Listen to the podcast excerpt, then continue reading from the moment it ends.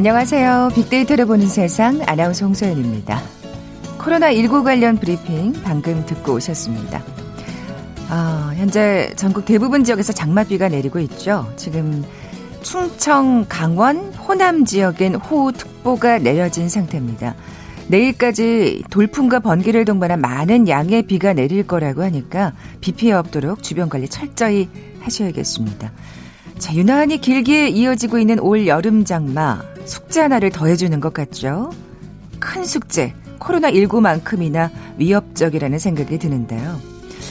또 덥고 습한 날씨에 곤충의 습격이 급증하면서 우리의 생명을 위협하고 있습니다. 요즘 코로나19로 숨 쉬는 게 늘 불안한데요. 이름도 낯선 깔다고 참물 마시는 것까지 걱정스럽게 만드네요. 근본적인 대책이 필요할 것 같은데 현명한 해결 방법이 있을까요? 잠시 후 세상의 모든 빅데이터 시간에 자세히 빅데이터 분석해 봅니다. KBS 제일 라디오 빅데이터를 보는 세상 먼저 빅퀴즈 풀고 갈까요? 자, 오늘은 곤충 관련 문제 내드리려고요. 곤충. 지구상에서 가장 오래 성공적으로 살아남은 동물이자 종류와 그 수도 참 많습니다. 게다가 사막이나 밀림 사는 곳도 가리지 않죠. 특히 여름철 이 불청객 모기가 우리를 괴롭히는데요. 해가 지면 나타나서 사람의 혈액을 빨아먹습니다. 한번 물면 5 내지 9초 동안 배가 부르도록 먹고요. 이 피해 양은 어, 자기 몸무게 두세 배에 해당하는 우유 한 방울 3에서 10mg 정도라고 합니다. 모기에 물리면 응고 억제 물질인 모기의 침 때문에 더 가렵죠. 그렇다면 모기가 피를 먹는 이유 뭘까요? 보기 드립니다. 오늘 보기가 좀 재밌어요. 1번 더워서, 2번 맛이 있어서, 3번 알을 낳기 위해서, 4번 다이어트를 위해서. 오늘 당첨되신 두 분께 커피와 도는 모바일 쿠폰 드립니다. 휴대전화 문자 메시지 지역번호 없이 샵 9730, 샵 9730. 짧은 글은 50원, 긴 글은 100원의 정보 이용료가 부과됩니다. KBS 라디오 어플리케이션 콩은 무료로 이용하실 수 있고요. 유튜브로 보이는 라디오로도 함께 하실 수 있습니다. 방송 들으시면서 정답과 함께 다양한 의견들 문자 보내주십시오.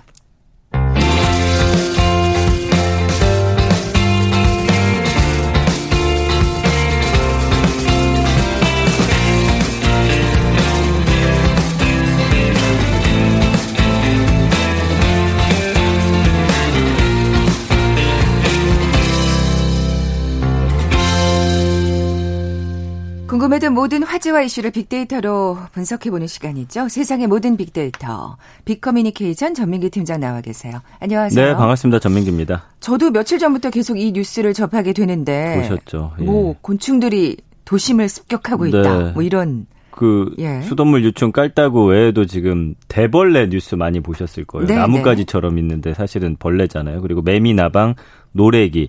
이렇게 인체에 직간접적으로 해를 입힐 수 있는 곤충들이 전국적으로 지금 줄지어서 출몰하고 있다는 소식이고요. 앞으로는 이 병충해라든지 곤충들을 도심에서 볼 날이 좀 많아지지 않을까 이렇게 좀 예상되는 상황이에요. 네. 뭐 사실 지난 겨울이 워낙 따뜻했어서 음. 이 곤충들이 잘 그러니까 알이 잘 부화, 그러니까 잘 보관 보존이 되고 부화가 맞아요. 된 거죠. 네, 그 뭐 이유라 음. 이유가 그거라고 하더라고요. 맞습니다. 지구 예. 온난화 때문인데요. 음. 그러니까 인간의 일상생활 영역까지 지금 침범을 하고 있잖아요. 보통은 뭐 산이나 이런 자연이 많은 곳에 많았다면 이제 최근에는 도심에서 볼 수 있다라는 게 좀 차이거든요. 그렇죠. 그러니까 한반도에 서식하는 곤충 지도가 지금 기후 변화 때문에 바뀌고 있다라는 거예요. 그러면은 곤충들의 천적이 아무래도 또 줄어들고 있고, 음. 예. 그 진구 온난화 때문에 역대급 이상 고온 보이면서 지난 겨울에 이어서 또 여름철이 굉장히 습하거든요.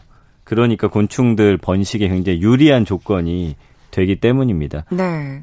기상청 자료 보니까요. 지난 겨울 전국 평균 기온이 3.1도였더라고요. 그러니까 1973년 이후 가장 높았고요. 아, 그랬군요. 네. 역시 따뜻하다 맞아요. 싶었더니 정말 네. 기온차가 크네요. 그 겨울 네. 최고 기온 8.3도, 최저 기온 영하 1.4도 평균 기온이 그렇거든요. 그러니까 둘 다 관측일에 가장 높은 수준을 지금 보여주고 있고 이례적으로 가장 따뜻했던 겨울로 기록이 되는데 여기 더불어서 시베리아는 또 엄청 더워요. 지금 시베리아가 원래는 어, 여름에도 선선해야 되는데 올해 그렇죠. 막 30도 넘어가고 그랬잖아요. 그러니까요. 그러니까 이 예. 지역의 고온 현상이 또 한반도로 부는 찬 북서풍의 영향을 또 약화시켰거든요. 음. 뭐 여러 가지 이유지만 결국에는 환경 오염, 지구 온난화 이렇게 결론 내릴 수 있겠네요. 더더군다나 뭐 뉴스 보니까 올 봄은 조금 선선해 찼잖아요. 네. 그래서 그 천적인 새들이 음. 알을 잘 부화를 못해서 음, 맞아요. 지금 곤충들의 천적이 많이 사라진 상태다. 뭐 이렇게 얘기를 하더라고요. 곤충은 좀 번식하기 좋은 환경이 됐고 여러모로 그리고 예. 이걸 먹는 천적들의 환경은 좀 나빠졌고 아, 예, 이렇게 그러네요. 봐야겠죠. 그 통계가 실제로 있나요? 예, 이 고온 현상하고 곤충 번식 간의 어떤 관계를 보여주는 통계가 있는데 농촌진흥청하고 산림청이 지난해 7월 말부터 8월 초까지 공동으로 실시한 그 조사가 있습니다. 농림지 동시 발생 돌발해충 발생 조사인데 이 돌발해충 발생 면적이 2018년보다 26.3% 줄어들었어요. 그러니까 발생 면적은 어 2014년부터 18년까지 꾸준히 늘어서 3배 가까이 늘어났는데 지난해 일시적으로 평균 기온이 1도가량 낮아지면서 발생 면적이 줄어들었습니다. 그러니까 몇 년을 주기로 곤충들의 이 대발생이 지속적으로 관측되고 있는데 겨울철에 고온 현상이 알을 까고 나온 유충의 생존력을 높이는데 지금 일조했다. 근데 이제 면적이 줄어들었다는 건 어떤 의미냐면 한 곳에 좀 집중적으로 많이 좀 번식을 하고 있다 아. 이런 이야기라고 봐야겠죠. 근데 사실 그 아까 말씀하셨지만 우리가 곤충하면은 뭐 네. 캠핑이나 어디 음. 산으로 놀러 가야 맞아요. 좀 볼 수 있는 그렇게 생각을 했었는데 네. 지금 뭐 발생 면적이 줄어도 사실 그게 의미가 없는 게 도심으로 뭐 다 나오니까요. 그죠? 바로 그 점입니다. 예. 그러니까 심각한 거는 해충이 농경지가 아니라 도심으로 들어오고 있다라는 건데 산림청 자료를 보니까 지난달 15일 기준으로 매미나방 같은 경우는 발생 면적이 61.39 제곱킬로미터, 여의도 면적이 약 21배에 해당하고요. 인구가 밀집된 서울과 경기도가 이제 가장 높은 발생 면적을 보여주고 있어요. 그러니까 음. 매미나방 같은 경우는 국내에서 출몰하는 대표적인 해충인데 이 유충의 털하고 성충의 몸에서 나오는 그 비닐 가루 같은 게 독성을 지니고 있기 때문에 아. 사람이 이거 만지면은 두드러기나 피부염 일으키거든요. 대벌레는 사실 해충과는 아닌데 그래도 좀 이거 보는 것 자체가 좀 아우, 예, 약간 사진들 보셨을 그쵸, 거예요. 징그럽고 아이고, 깜짝 놀랐네. 불안감을 주잖아요. 예. 그 최근 서울 은평구의 한 야산에서 나뭇잎도 좀 먹는 대벌레가 무리로 발견된 데 이어서 제주도에서도 지금 세력을 아. 확산하고 있는 것으로 파악이 돼서 그 큰일이에요, 지금. 네. 그러니까요. 네. 뭐 그만큼 이 곤충과 벌레에 관한 관심도 좀 높았을 것 같아요. 네. 검색도 많이 해보시고. 언급량이 많아요. 지난 예. 3개월 동안 77만 3천 건 정도니까. 네네. 네. 뭐한 달 평균 한 25만 건 이상이니까 굉장히 많이 언급되고 있고요. 연관어 보니까 그냥 쭉 곤충이나 벌레 이름들이 많이 나열이 됐어요. 그래서 모기, 사슴벌레, 무당벌레, 파리, 유충, 풍뎅이, 애벌레, 바퀴벌레까지 그 이후에 9, 2, 12가 방충망과 살충제인데 이걸 이제 집에 못 들어오게 하려는 그런 그렇죠. 방법들 고민하고 계신 거예요. 그러니까 많이 언급이 되고 있고 이걸 어떻게 우리가 막아야 되느냐. 그러냐 방법은 방충망과 지금 살충제밖에 없는 것 같네요. 그러니까. 예, 감성어 분석도 23.5 대 52.7로 부정 감성어 보면 무섭다, 싫다, 불쾌하다, 끈적하다, 싫어하다, 구멍나다 이런 거. 구멍나다. 방충, 망에 구멍나서 이제 벌레들 들어오고 있다. 보수하셔야 됩니다. 예. 예 그러니까 음. 우리가 벌레 봤을 때 느끼는 그런 감정들은 거의 다 비슷하지 않나 싶어요. 사실 이제 여름에 벌레, 곤충이라고 하면 우린 딱 모기만 생각했는데 맞아요. 이제 더 이상 네. 모기만 생각해서는 안 되는 맞아요. 상황이 돼 버렸네요. 네. 그러니까 이제 네. 모기 벌 모기뿐만 아니라 다양한 것들 들어오고 있고 우리나라에서는 살 잘 없던 것들도 이제 따뜻해지다 보니까 기후에 맞춰서 또 아마 이 곤충이나 벌레도 또 변화할 거예요. 아 정말 이제 그, 그 사, 지금 이렇게 방송 들으시면 아마 청취자분들께서 그러실 것 같아요. 아, 가지가지로 속 썩는다, 그쵸. 진짜. 저도 지금 갑자기 막 간지러워서 긁게 되는데. 네. 예. 이 벌레하고 곤충에 대해서 좀 설명을 드리면 네. 일단 벌레가 좀 더 큰 영역이죠. 이게 뭐 매미, 귀뚜라미, 머리, 가슴, 배, 다리가 이제 새쌍인 동물이 곤충이고 아. 여기에 이제 미롬이나 기생충 같은 애들까지 합치면 이제 벌레인데. 애들까지 합치 예. 곤충의 역사가 보면은 영화 주라기 공원 보셨잖아요. 네, 그 네. 호박 안에 갇힌 모기 몸에서 공룡피를 뽑잖아요. 그런 설정이 영화에 나오는데 정말 아, 이거 진짜 가능한 거야? 뭐 네. 진짜 정말 신기했잖아요. 근데 그런 설정이 가능할 정도로 곤충은 인간보다 오래됐죠. 그렇죠. 학계에 따르면 약 4억 년 전부터 나타났을 거다라는 연구 결과가 있어서 정말 끈질긴 생명력을 갖고 있다라는 걸 알 수가 있습니다. 그러니까요. 네. 뭐 그렇게 오래된 역사다 보니까 네. 뭐 그런 곤충들 얘기도 꽤 많을 것 같아요. 그 네. 일단 메뚜기 같은 경우는 구약 성경에도 나와요. 하느님이 내리는 열 가지 재앙 중 하나로 묘사가 되고요. 아 메뚜기 떼는 사실 우리나라는 좀 이렇게 남의 나라 뉴스처럼 해외 토픽처럼 아프리카나 보는데. 좀 더운 지방에 네, 거기 뭐 동남아라든지 왜 이거를 네. 열 네. 가지 재앙 중 하나로 묘사하냐면 그 사람들이 먹는 식량을 메뚜기 떼가 와가지고 싹 이제 먹어 치우잖아요. 어, 근데 그런 건 진짜 그렇거든요. 우리는 영화에서나 보는 네. 장면이라고 좀 생각을 하잖아요. 네. 근데 올해 지금 아프리카 쪽에는 이 메뚜기 떼가 또 어마어마하거든요. 아. 근데 또 지금 말씀하신 대로 우리가 진짜 별의별 곤충을 지금 다 음. 보게 되는 상황이라면 네. 언제 또 우리나라에도 메뚜기 어, 떼가 정말 생길지 모르는 끔찍하네요. 거죠. 아이고 그렇죠. 그러니까. 그 삼국사기에도 나오거든요. 아 그래요? 메뚜기 떼 습격을 우리나라도 본 적이 있어요. 고구려 때 아. 8번, 백제 시대 때 5번, 신라 시대 때 19번이나 지금 기록이 돼 있거든요. 어, 이건 남의 얘기가 아니었군요. 네. 예. 그리고 이제 조선 시대는 누에에 대한 관심이 많았는데 그 잠실 지방 잠실 있잖아요. 여기 서울에. 그것도 이제 누에 때문에 그렇죠. 그런데 어쨌든 이런 역사서 같은 거를 보면은 곤충들의 습격이 예전에도 있었다. 예, 이렇게 알 수가 있는 걸 보면 음, 음. 지금 또 어떻게 이 곤충과 벌레에 맞서서 우리가 대처를 그렇죠. 해야 될지 네, 고민이 됩니다. 더 큰 재앙이 생기기 전에 음. 사실은 대책이 필요할 것 같습니다. 어, 세상의 모든 빅데이터 잠시 라디오 정보센터 뉴스 듣고 나서 곤충에 관한 얘기 계속 이어가죠.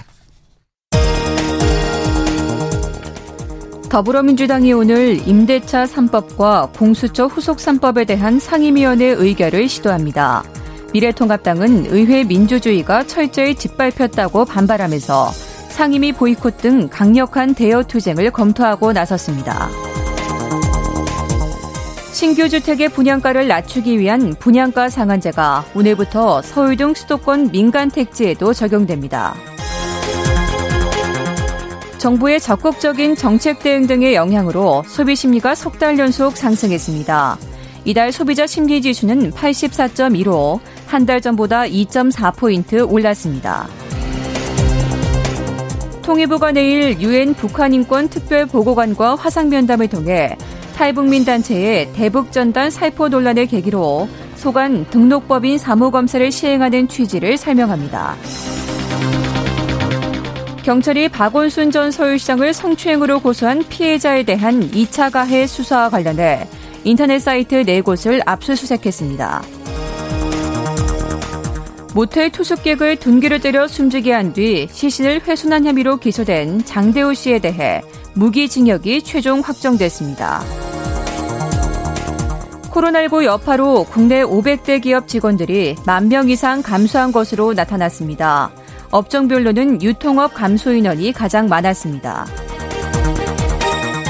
전국 곳곳에 호우주의보와 호우경보가 내려진 가운데 산림청은 전국 산사태 위기경보 주의 단계를 발령했습니다. 지금까지 헤드라인 뉴스 정원나였습니다.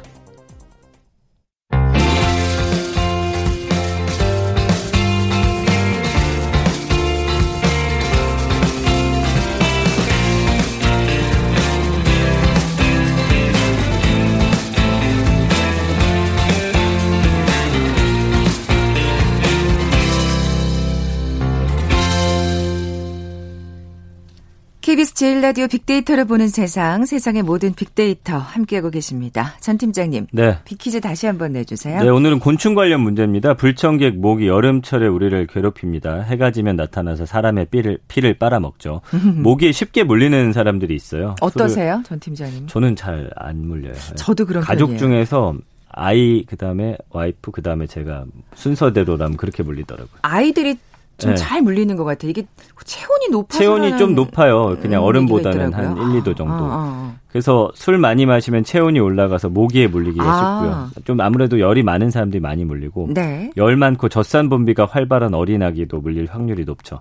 그렇다면 모기가 피를 먹는 이유를 맞춰주시면 됩니다. 네. 힌트를 드리면 모든 모기가 다 사람을 무는 건 아니고요. 수컷은 사람을 물지 않고 꽃의 꿀이나 나무의 수액, 이슬 등을 먹고 살기 어이구. 때문에 피해를 주지 않습니다.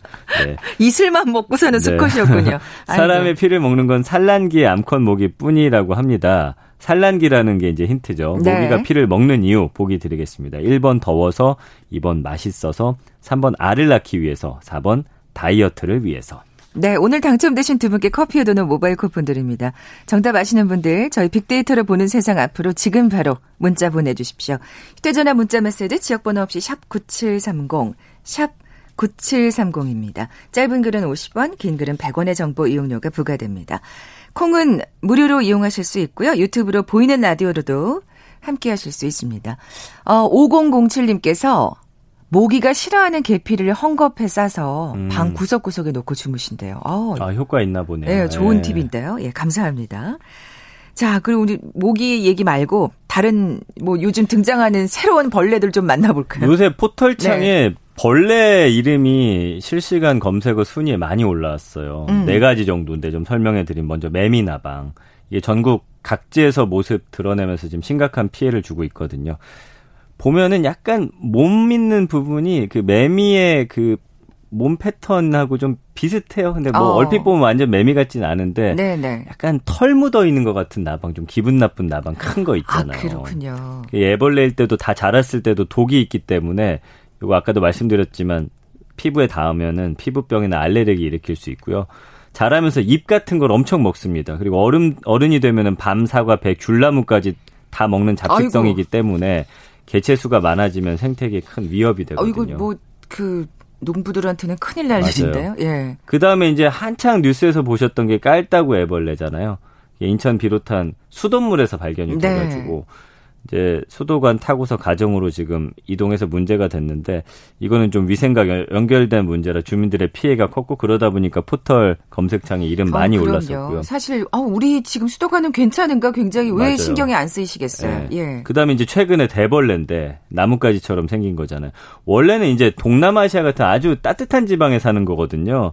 근데 최근에 이제 서울하고 제주도에 나타났어요. 역시 네. 이것도 온난화 현상 때문에 약간 지금 습하기도 하고. 네. 근데 솔직히 지, 작년에 비하면 그렇게 덥다고 느껴지진 않는데 어쨌든 우리나라 기후가 좀 바뀌긴 바뀌었나 음. 보다라는 생각을 했고요. 그다음에 이제 노래기라고 해가지고 이건 이제 벌레계 스컹크로 불리는데 진해랑 비슷하게 생겼는데 냄새가 음. 아주 고약한 벌레가 있거든요. 지금 경기도부터 충청도, 전라도, 부산까지 전국 각지에서 지금 갑자기 개체 수가 늘어나 가지고 주민들이 좀 힘들어하고 있다는 소식입니다. 이게 지금 뭐 급히 방역을 하느라고 애를 쓰긴 쓸 텐데 사실 음. 이런 벌레들이 이미 그 겨울에 이제 알을 낳고 부화를 한 거잖아요. 맞아요. 맞아요. 그좀 한계가 있을 것 같아요. 이게 다 네. 잡는 게 쉽지가 않아요. 음. 왜냐면은 지금 지자체들도 이런 게 벌레 나타나니까 발빠르게 대처를 하고 있는데 번식력이 일단 어마어마하고요. 성충이 낳는 알이 이게 내년에 부화하면 또 문제가 더 심각할 수 있거든요. 그렇죠. 이거 미리미리 네. 대처를 해야 돼요. 그래서 어. 지금 포집기로 벌레 유인해서 소각한다든지 아니면 나무에 있는 알을 제거하는 작업하고 있는데 워낙 많이 나눴기 때문에 뭐 이거가 아이고, 쉽지가 않은 상황입니다. 네. 이게 진짜 우리나라 일뿐만이 아니라고 지금 어제 아까 네. 살짝 얘기를 하셨는데 음. 전 세계적으로는 또 어떤 벌레들이 또 아까 메뚜기 말씀드렸잖아요. 예. 지금 세계적으로 문제가 심각해요. 하늘이 막 까맣게 될 정도로 해외 토픽 아, 보시면 있거든요. 예. 농작물을 진짜 있는 대로 먹어치워요. 사람이 먹을 것까지 다 먹기 때문에 아주 위험하고 올해 지금 동아프리카 지역에서만 1,100만여 명이 사막 메뚜기 때문에 식량 위기에 놓였다고 하니까 엄청나네요. 1,100만 어. 명의 먹을거리를 지금 메뚜기 떼가 다 먹어치웠다라는 거거든요. 가뜩이나 사실 아프리카는 항상 네. 식량 네. 문제가 있는데 네. 더 맞습니다. 상황이 악화됐나요? 그 우리나라에서는 최근에 저 어릴 때 많이 봤었는데 이제 바퀴벌레는 이제 그렇게 많이 볼 수는 없는데 또 급격히 늘고 있다는 소식이에요. 그 지구 온난화 때문에 음, 날씨 덥고 습해서 바퀴벌레가 살기 아주 좋은 환경이고 이거는 이제 안 좋은 게 이 자체가 안 좋다기보다는 다리에 기생충이나 병균 묻히고서 그쵸. 돌아다니기 때문에 장티푸스나 식중독 이런 것도 유발할 수 있거든요. 그리고 모기 요새는 모기 좀 조심하셔야 되는데 일본 내염 그때 음. 어 위험하다고 지금 발표가 났었거든요. 네네. 네. 작은 빨간 집 모기인데 이거 수가 최근에 보는 모기의 한 50%가 지금 이거라고 하더라고요. 아, 그래요? 질병관리본부가 경보령 내렸어요. 물론 빨간 작은 빨간 집 모기가 다 뇌염 그 갖고 있는 건 아닌데 어쨌든 30% 정도는 갖고 있다는 걸 제가 뉴스에서 봤거든요. 그렇군요. 그러니까 이거 지금 예방 접종 하시는 게 좋을 것 같아요. 특히 어린 아이들 같은 경우 맞습니다. 그렇죠? 그래서 네. 이 빨간 집모기 같은 경우 논이나 동물 축사 웅덩이에 살고 주로 밤에 피를 빨고 면역력이 낮은 분이 물릴 경우에는 급성 뇌염에 걸릴 가능성이 있기 때문에 최악의 경우는 이제 목숨을 잃을 수가 있거든요. 아, 참, 이 코로나 19뿐만이 아니라 우리가 또 주의해야 될 게 또 한 가지 네. 더 늘었네요.